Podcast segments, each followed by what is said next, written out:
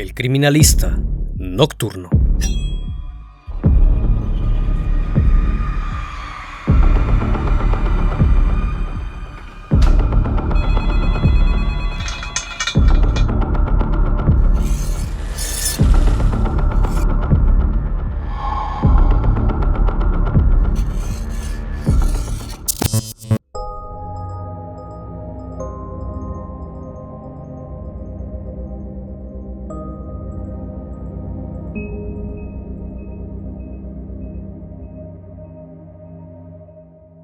Que inicialmente comenzó con la búsqueda de un adolescente llamado Robert Pist se convertiría en uno de los hallazgos más increíbles, mejor guardados en la historia americana. Los habitantes cercanos a una casa en la avenida oeste, Summerdale 8213, en Illinois, quedaron sorprendidos ante tal suceso. Pocos lo podían creer, pues dichos actos desafiaban la razón y el entendimiento. Bajo su sótano se encontraba el secreto mejor guardado de un hombre, el protagonista de esta historia tan descabellada, un sujeto catalogado como un ciudadano ejemplar, buen vecino, hombre de negocios, que en sus tiempos libres ayudaba en obras de caridad, además de ser un político encantador, que se divertía disfrazándose de un emblemático personaje llamado Pogo el payaso, pero en su interior guardaba una profunda oscuridad que muy pocos conocían. Aquel hombre que vivió bajo la máscara de la apariencia se hacía llamar John Gacy. John Wayne Gacy nació el 17 de marzo de 1942 en Chicago, Illinois. Era el segundo de tres hijos. Fue el único varón hijo de John Stanley y Marion Gacy. Su padre era un hombre alcohólico y machista que golpeaba e insultaba a su hijo y a su esposa. Siempre se dirigía con burlas a su hijo John, pues le decía que era una nena, ya que era un niño con sobrepeso, de voz afeminada que se comportaba en ocasiones como una mujer, por lo cual su padre decepcionado de su poco carácter lo despreciaba y aprovechaba cualquier ocasión para insultarlo, y siempre le decía que se comportara como un hombre. Desde pequeño sufrió el rechazo de su progenitor, aún así, él lo amaba profundamente y trataba de llamar su atención desesperadamente, por lo que hacía todo lo que él le dijera. Es así que en un intento por separarlo de las mujeres de su hogar, lo comienza a llevar a pescar, pues esta era una de las actividades favoritas del padre de John. Aún así,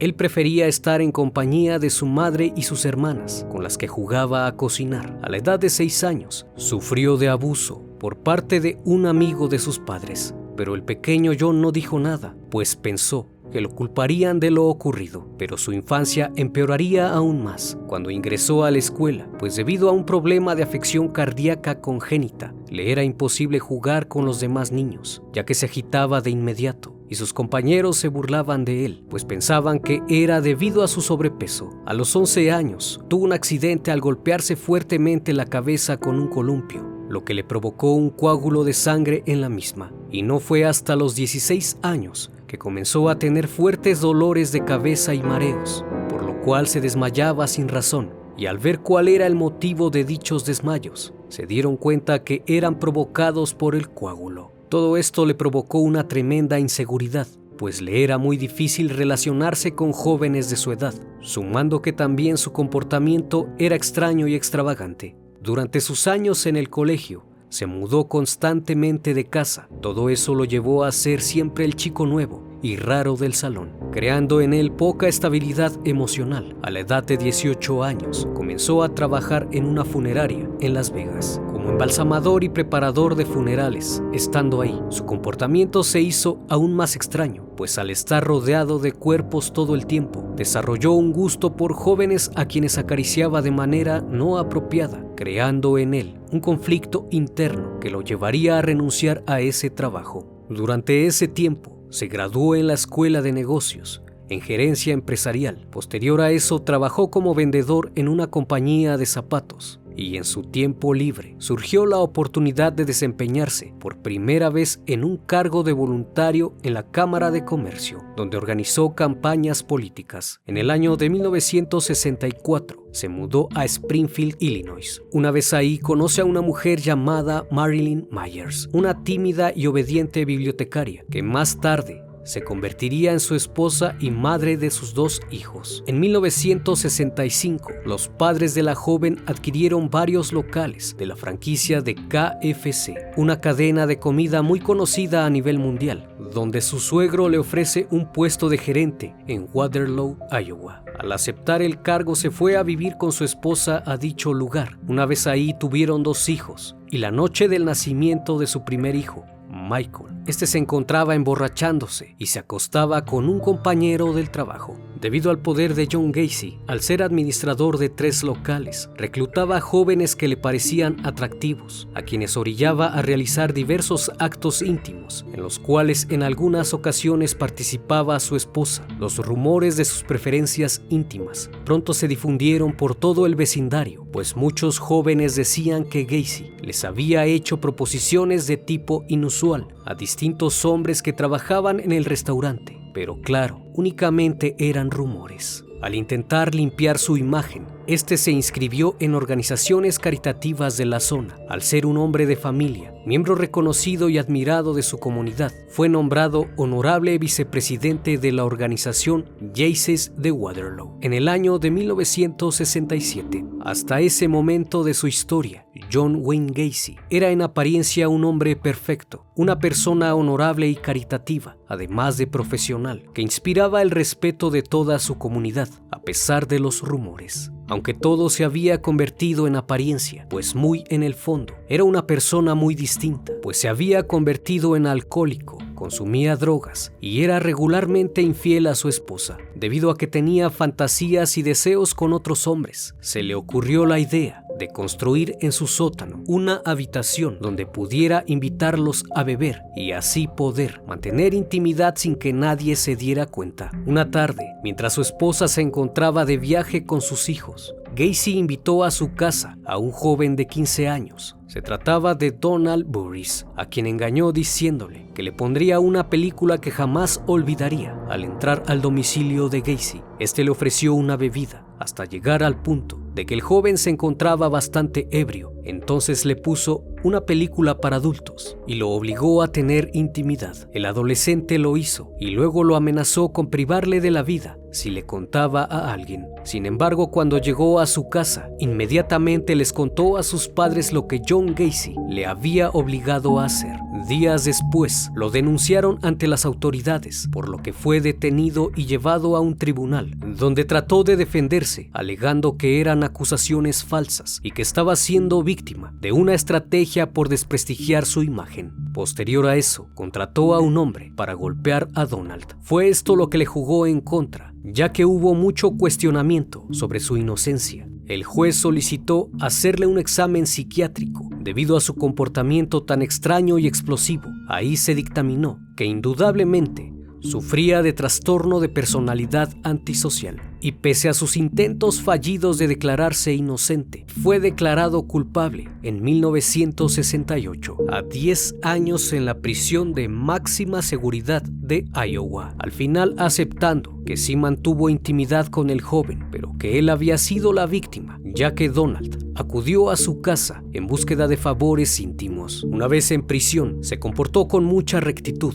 e incluso se hizo cocinero de la penitenciaría y poco a poco se fue ganando el respeto de los demás, por lo que luego de 18 meses, en el verano de 1970, fue dejado en libertad condicional, a expensas de que una vez saliendo, cumpliera otros 12 meses bajo vigilancia. Tras salir de prisión, su mujer le solicita el divorcio, a lo que él accede sin ningún problema y toma la decisión de no volver a ver más a sus hijos. Así que prefiere regresar a Chicago, Illinois, su lugar de nacimiento, donde fue acogido por su madre. Es ahí donde Gacy recibe la noticia de que su padre había muerto de cirrosis debido a su alcoholismo. Pero la historia de John Gacy como asesino apenas tendría su comienzo debido a que en ese estado nadie conocía sus antecedentes penales. Le solicitó ayuda a su madre para comprar una casa en la avenida oeste Summerdale 8213 en Chicago. Al llegar fue bien recibido por los vecinos, pues muchos veían en él a un hombre ejemplar, una persona muy amable, que en reiteradas ocasiones organizaba reuniones en su casa, cocinaba barbacoa y por si fuera poco, se disfrazaba de payaso para entretener a los niños y jóvenes del vecindario. Lo que pocos sabían era que detrás de ese personaje se escondía una malvada y depravada intención.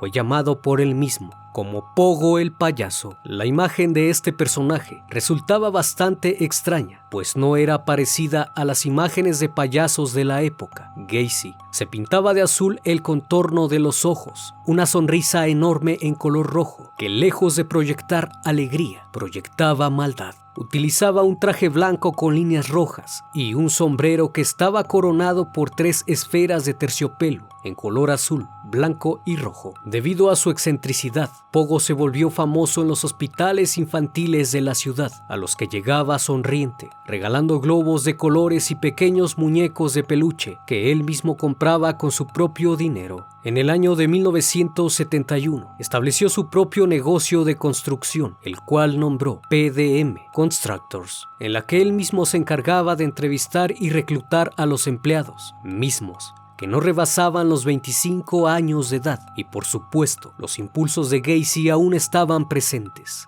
por lo que ese mismo año atacó a un joven, quien lo denunció, pero luego de que solicitaron que acudiera a ratificar su acusación, este no acudió. Por lo consiguiente, no pudo ser encarcelado, pues no había pruebas en su contra. El 2 de enero de 1972 comenzaría su carrera delictiva. Timothy McCoy un joven de 16 años, se encontraba en la estación de autobuses. Al verlo, John Gacy lo convenció de que era muy tarde y le ofreció quedarse en su casa. Al día siguiente, creyó que el joven lo quería atacar, pues tenía un cuchillo en sus manos, pero este únicamente estaba untando mantequilla en un pan. Aún así, lo privó de la vida de varias puñaladas. Al ver cómo ese rojo intenso manchaba su piso, tuvo la mayor experiencia de su vida. A partir de aquí, su perversidad dominó su razón. El primero de junio de 1972, Gacy se volvió a casar, esta vez con Carol Off, una antigua compañera de la escuela secundaria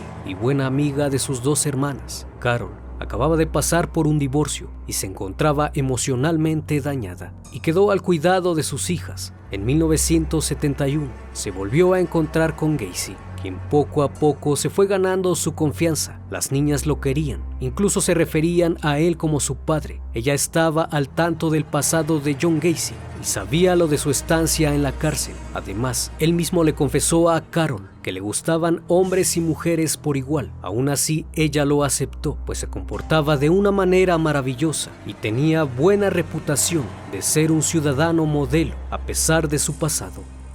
Ya por el año de 1974, Gacy volvió a atacar. Esta vez la víctima no se logró identificar, pero él mismo admitió que le privó de la respiración y luego metió su cuerpo a un armario y que días más tarde ensució la alfombra debido a la descomposición del cuerpo. El 31 de julio de 1975, un empleado de Gacy llamado John Butkovich, de 18 años, desaparece. Su auto fue hallado con sus pertenencias al interior y las llaves aún pegadas al volante, cerca de la esquina Sheridan. Al no localizarlo por ningún lado, sus padres reportaron la desaparición y comenzaron a buscarlo. Posterior a eso, John Gacy fue interrogado para saber sobre el paradero del muchacho, pero mencionó que la última vez que lo vio fue cuando él y dos de sus amigos llegaron a su casa para exigirle un pago atrasado. La discusión no pasó a mayores, pues acordaron que él efectuaría el pago. Pero la realidad era otra, pues John Butkovich había caído en las manos del payaso asesino, pues luego de que acudiera a su casa, Gacy lo invitó a pasar para tratar el problema de los salarios. Una vez ahí, le ofreció una bebida. Luego lo engañó para que se dejara poner unas esposas en las muñecas,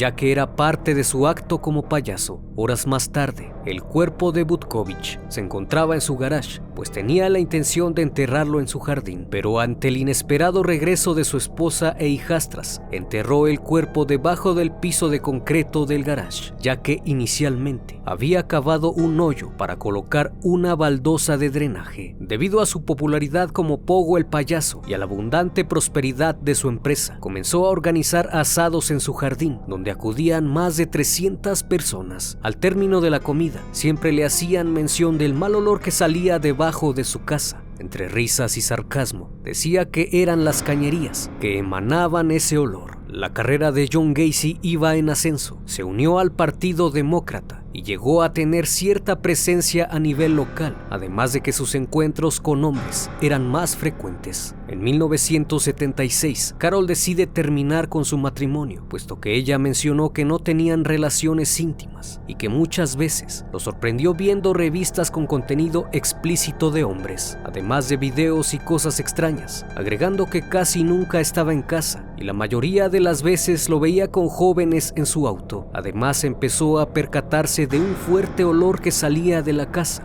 Debido a todo esto, decidió marcharse. Una vez solo y sin nadie a quien rendirle cuentas, comenzó a dar rienda suelta a sus perversidades, llamando a este tiempo sus años de crucero aunque muchos de sus vecinos notaron que luego de su divorcio su comportamiento empeoró. Incluso muchos lo llegaron a ver en compañía de hombres jóvenes, con quienes llegaba por las noches. Las luces de su casa se encontraban apagadas y a altas horas de la madrugada eran encendidas que gritos extraños provenían de su casa. El 6 de abril de 1976, otro sujeto se esfumó de la nada. Se trataba de Darrell Sampson, de 18 años, quien fue visto por última vez en Chicago y a quien Gacy enterró debajo del comedor. El 14 de mayo de ese mismo año, desaparecieron dos jóvenes más, Randall Reffett, de 15 años, y Samuel Stapleton, de 14 años, ambos interceptados mientras iban camino a casa y atrapados en puntos diferentes. De igual forma pasaron a ser víctimas de John y los enterró debajo de su casa. En este año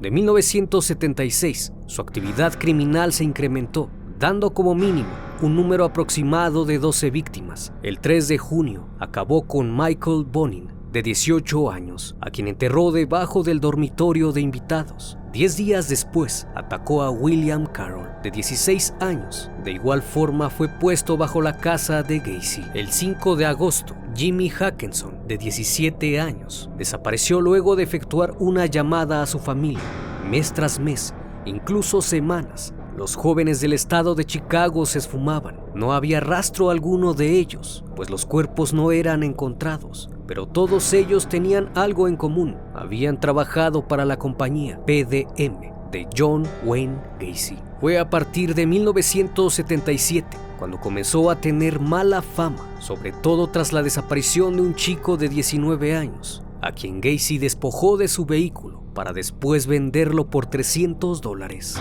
Posteriormente, un joven fue arrestado por conducir el mismo vehículo. El joven que fue detenido afirmaba que el coche se lo había vendido John Gacy. A pesar de tener varias denuncias en su contra, no fue investigado, debido a que las mismas no eran tomadas muy en serio. Por otro lado, Pogo el payaso seguía asesinando, aumentando considerablemente su número de víctimas, que para esos años rondaba entre 27 y 30 personas. El 30 de diciembre de 1977 privó de la libertad a Robert Donnelly, de 19 años, quien se encontraba en la parada de autobuses de Chicago. Una vez que lo llevó a su casa, lo sometió a castigo, abusó de él y sumergió su cabeza en la bañera hasta el punto de que el joven le suplicara que acabara con su vida. Después de un par de horas, lo liberó y le dijo que aunque acudiera a la policía, esta no le creería. Aún así, el joven acudió a denunciarlo y el 6 de enero de 1978 acudieron a interrogarlo.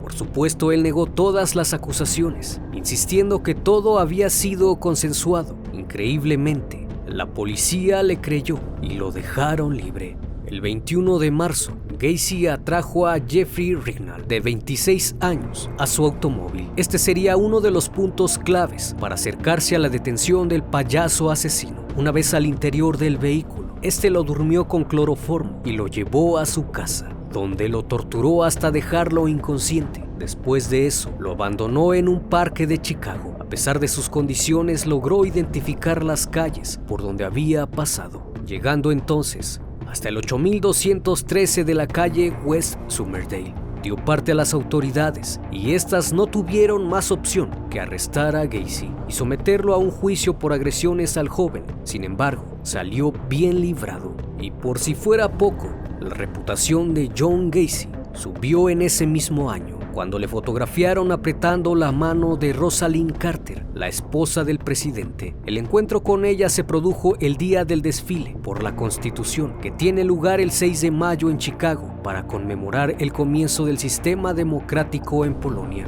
Gacy fue responsable del desfile y la señora Carter colocó su fotografía en su despacho a la vista de todos. También fue fotografiado estrechando la mano del alcalde de Chicago, Michael Bilandic, y colocó también la foto en su oficina. Llegó el punto en que se sintió completamente invisible para las autoridades, pues su faceta de buen ciudadano le había ayudado para crear una de las historias más increíbles jamás vista en los Estados Unidos. Habían sido tantas las víctimas que ya no cabían más cuerpos en su casa, por lo que pensó que debía usar el ático para esconderlos. Pero luego analizó la situación y optó por deshacerse de sus víctimas, arrojándolas al río. En diciembre de 1978, un par de vecinos lo visitaron para solicitarle que hiciera algo con el olor a putrefacción que empezaba a filtrarse por las ventanas del vecindario, a quienes le contestó que él mismo se encargaría de limpiar las cañerías, pues había notado un nido de ratas muertas. El último actuar de John Gacy ocurrió el 11 de diciembre de 1978, luego de que éste visitó una farmacia para discutir su remodelación. Un joven de 15 años, llamado Robert Pist, escuchó que era un contratista que a menudo buscaba adolescentes para realizar dichos trabajos y que además eran bien pagados. Entre la conversación, Gacy se acercó al muchacho y le dijo que si estaba interesado, le pagaría 5 dólares por hora, casi el doble de lo que ganaba en la farmacia, por lo que aceptó su propuesta. Por otro lado, la madre de Robert esperaba a su hijo afuera del establecimiento, ya que terminando su turno irían a festejar su cumpleaños. Al salir le pidió a su madre lo esperara un momento, ya que un contratista quería hablar con él sobre un trabajo. Salió a las 9 de la noche y Gacy lo llevó a su casa, donde lo asesinó. Una vez que el joven no llegó a su casa, su madre decidida reportó su desaparición. Ahí le informó a la policía que no supo más de su hijo, luego de que éste se fuera con un contratista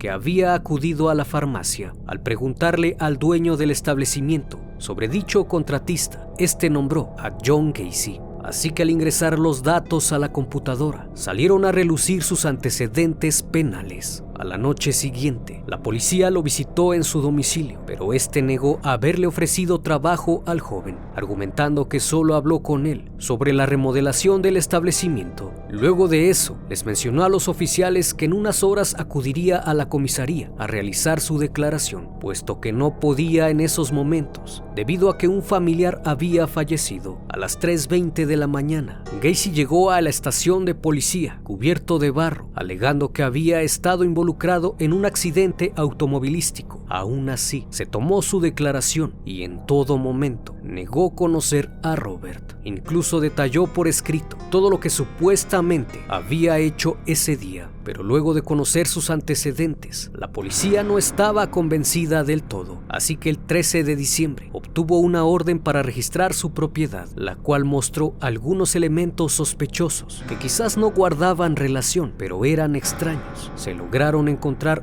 armas, insignias de la policía, películas explícitas, esposas, jeringas, ropa interior pequeña y algunas licencias de conducir, pero ningún rastro de Robert Pist.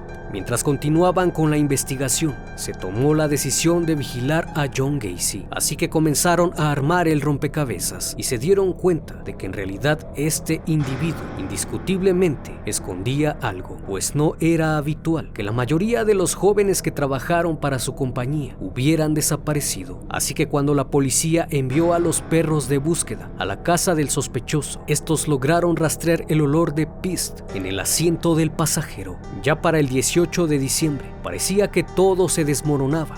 Gacy comenzó a mostrarse ansioso. Se le veía sometido a un tremendo estrés. Estaba sumamente cansado y malhumorado. Incluso acudió con sus abogados, pues quería demandar a la policía de Illinois, exigiendo que lo dejaran de perseguir. Al día siguiente, los investigadores habían recopilado una serie de pruebas para lograr una segunda orden de registro a la casa del probable sospechoso. Mientras tanto, los abogados de Gacy preparaban todo para la demanda en contra de la policía. Ese día, Gacy invitó a los oficiales que lo vigilaban a pasar a su casa. Mientras estaban conversando, uno de ellos notó que un olor a putrefacción salía del ducto de calefacción, un olor muy inusual para un hogar. Por otro lado, los investigadores entrevistaron a todas las víctimas que lograron sobrevivir. Una de ellas mencionó que hace algún tiempo Gacy le había pedido cavar unas trincheras por debajo de su casa, supuestamente porque iba a poner tuberías para el drenaje, destacando que el olor ahí abajo era insoportable y que posterior a eso le pidió a otro de sus empleados que esparciera cal en el lugar. Además dijo que dichas trincheras tenían alrededor de un metro ochenta de largo por 60 centímetros de ancho. Aquello sin duda parecía una pista muy importante. La noche del 20 de diciembre,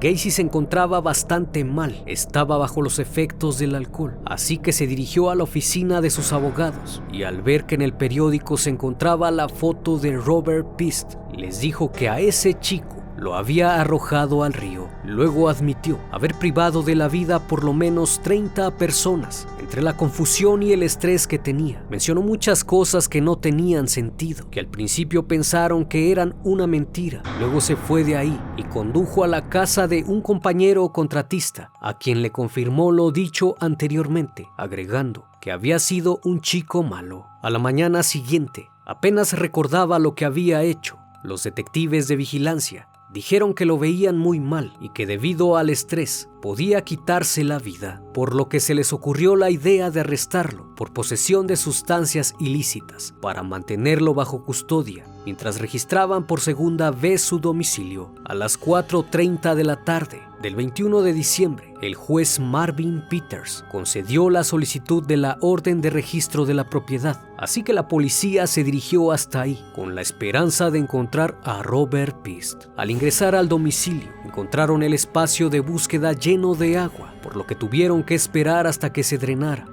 Luego de unas horas, se había vaciado casi por completo. Uno de los técnicos de pruebas, Daniel Genti, bajó por aquel espacio que medía 8.5 metros de ancho por 11.6 metros de largo. Se arrastró por el lugar y comenzó a cavar. Inmediatamente hizo el hallazgo de carne en estado de putrefacción y encontró un hueso de un brazo humano. Cuando alumbró con su linterna, vio varios montones de tierra sobresalir del suelo. Luego de eso, otra persona bajó al lugar y comenzó a cavar en otra dirección, descubriendo una rótula. Cuando le dijeron a Gacy lo que habían encontrado, le mencionó a la policía que quería aclarar la situación, pero lo que había iniciado con la búsqueda de un joven se convertiría en una búsqueda de más de 29 jóvenes que estaban enterrados debajo de su casa. Al siguiente día, rindió su primera declaración, en donde se trató de justificar diciendo que ellos habían provocado todo, pues ellos mismos acudían voluntariamente a su casa y también afirmó que Robert Pist no se encontraba enterrado, pues a él lo había arrojado hacia el río desde un puente. Además admitió que luego de privarle de la vida, la noche del 11 de diciembre, durmió junto al cadáver. Una vez que tenían todo listo, le pidieron a John Gacy hiciera un diagrama para indicar dónde estaban los cuerpos. Aquel lugar era sombrío y escalofriante. El grupo de forenses tenía que recuperar los restos. Sacaron cráneos, costillas, brazos y fémures, y cuerpo tras cuerpo salían de aquel sótano e inmediatamente eran puestos en sus respectivas bolsas. En total fueron recuperados 29 cuerpos de la propiedad de Gacy. Muchos de ellos se encontraban con objetos al interior de la garganta y en otras partes del cuerpo, como tela y frascos. También se encontraron varios con una cuerda todavía alrededor del cuello. De los 29 cadáveres hallados, 8 de ellos estaban sin identificar. Los meses pasaron y las investigaciones no paraban. Posteriormente lo llevaron al río, donde arrojó a las demás víctimas y fueron encontrados cuatro más, entre ellos el cuerpo de Robert Pist, que fue hallado el 9 de abril de 1979, el cual se encontraba en estado de putrefacción al borde de un río. Una vez que terminaron con la búsqueda, la casa fue demolida en ese mismo mes. En total, fueron encontradas 33 personas que pudieron comprobarle a John Wayne Gacy. Fue llevado a juicio el 6 de febrero de 1980, donde increíblemente se declaró inocente, ya que argumentaba que un monstruo se apoderaba de él y que no estaba sano mentalmente, afirmando que tenía trastornos de la personalidad, pues cuatro individuos eran parte de él, el político, el contratista, el hombre recto y el payaso. Tres expertos psiquiátricos testificaron en su juicio. Todos ellos determinaron en su informe que Gacy era un esquizofrénico paranoico con múltiples personalidades. Aunque los fiscales del caso no estaban de acuerdo, ellos afirmaban que estaba completamente sano, que siempre tenía el control de sus acciones, pues siempre actuó con premeditación, alevosía y ventaja. En los días posteriores fueron presentados a declarar todos los testigos que sufrieron a manos del infame payaso asesino. Luego de varios intentos fallidos por demostrarse inocente y loco, el 12 de marzo de 1980 fue declarado culpable de los 33 cargos que se le imputaron, siendo así el mayor caso de asesinatos en la historia de Estados Unidos en ese momento. Fue condenado a varias cadenas perpetuas y penas de muerte. Se fijó su ejecución para el 2 de junio de 1980. Fue trasladado al Centro Correccional de Menard, al sur de Illinois, donde presentó demasiadas apelaciones y también fue objeto de muchas entrevistas, aplazando su final hasta el 10 de mayo de 1994, el día de su ejecución. Fue declarado muerto a las 12.58 de la mañana por inyección letal. Como últimas palabras dijo, nada hará regresar a las víctimas. Bésenme el trasero, nunca sabrán dónde está el resto. Ni una sola lágrima fue derramada por Gacy. Los crímenes fueron tan horribles que incluso desafiaban a la imaginación. Las cosas que cometió sin duda fueron producto de un monstruo. Incluso la policía llegó a confirmar que John Gacy no había actuado solo. Las investigaciones que arrojaron los forenses indicaron que por lo menos tuvo que tener ayuda otra persona. Algunos expertos del FBI dicen que dos o tres empleados de PDM le habrían ayudado a cometer algunos asesinatos. Tras su muerte, el cerebro de John Wayne Gacy fue extraído para su estudio. La doctora Ellen Morrison fue la encargada de realizar la necropsia y al examinarlo se llevó la sorpresa de que no había ninguna anormalidad que pudiera explicar su conducta. Lo único resaltable fue que varios expertos psiquiatras dedujeron que Gacy tenía la estructura emocional de un niño. Su modus operandi siempre fue el mismo, por lo general. Aprovechaba su posición como propietario de la constructora PDM. Una vez que veía la necesidad económica de los jóvenes, los atraía con buenas ofertas de trabajo, los invitaba a su casa, donde les ofrecía bebidas alcohólicas, incluso drogas. Una vez que se ganaba su confianza, utilizaba diferentes artimañas. Una de ellas, utilizar a su personaje para mostrarles trucos con sus esposas. Otras veces, no requería de eso, pues utilizaba cloroformo o simplemente en un descuido los tomaba por sorpresa y los asfixiaba hasta dejarlos inconscientes. Luego de eso, abusaba de ellos, los torturaba para posteriormente acabar con sus vidas. Algunos pasaron días en la cama de Gacy antes de ser enterrados. Durante su estancia en prisión, realizó varias pinturas. Algunas de ellas son demasiado extrañas. Aún así, fueron vendidas y subastadas el caso de John Gacy es uno de los más increíbles debido al desarrollo de su historia y su increíble habilidad para persuadir y engañar a las personas de su entorno, además de esconder en su propia casa la atrocidad de sus crímenes sin levantar sospechas. Sin duda, un criminal habilidoso y con gran experiencia en el arte de mentir, que fue capaz de mantener una doble vida, tanto de ciudadano ejemplar como de asesino serial. No olvides suscribirte al canal. Casos como estos son presentados cada semana. Esto es El Criminalista Nocturno. Hasta la próxima emisión.